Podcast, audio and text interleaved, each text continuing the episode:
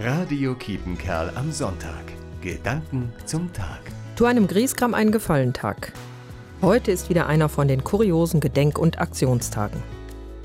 Ein Grieskram ist für mich ein Mensch, der nicht nur kurz schlechte Laune hat, sondern permanent.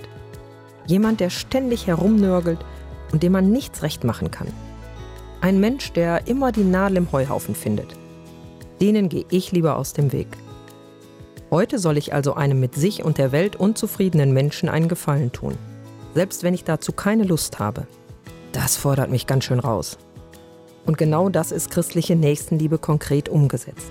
Freundlich sein, nicht nur denen gegenüber, die mir sympathisch sind. Ich werde es versuchen. Mit einem Lächeln oder einem freundlichen Gruß. Ein Versuch ist es wert. Heute am Tu einem Grieskram einen Gefallentag.